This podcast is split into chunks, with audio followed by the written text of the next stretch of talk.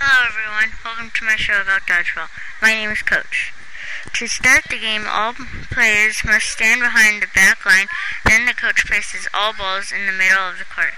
After all the balls are placed, the coach blows his whistle, and all the players run to get as many balls as they can.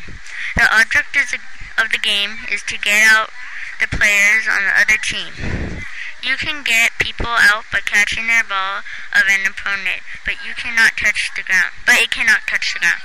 Dodgeball also has a five second violation.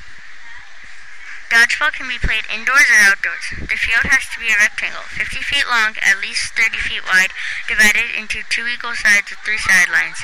You can play with 6 to 10 players. In dodgeball, there are no timeouts. You can get one of your teammates back in and you can get a player out on the same time. When you catch a player's ball on the other team, that player is out and one of your players are back in. When you pinch the ball, it means that you are going to block or throw it, and that is not allowed. If you want to still be in the game, the only choice you have is to duck, move left, or to move right, or you can catch the ball. When you throw the ball and it hits another ball, which is an opponent's hand, that person who held the ball is out.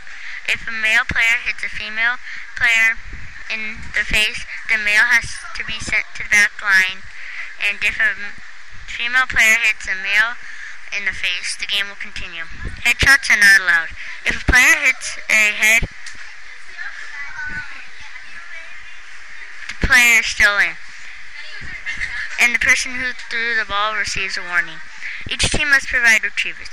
Retrievers can go and get the balls on their side only. Retrievers may not go in the court. Retrievers cannot wear the same style jersey.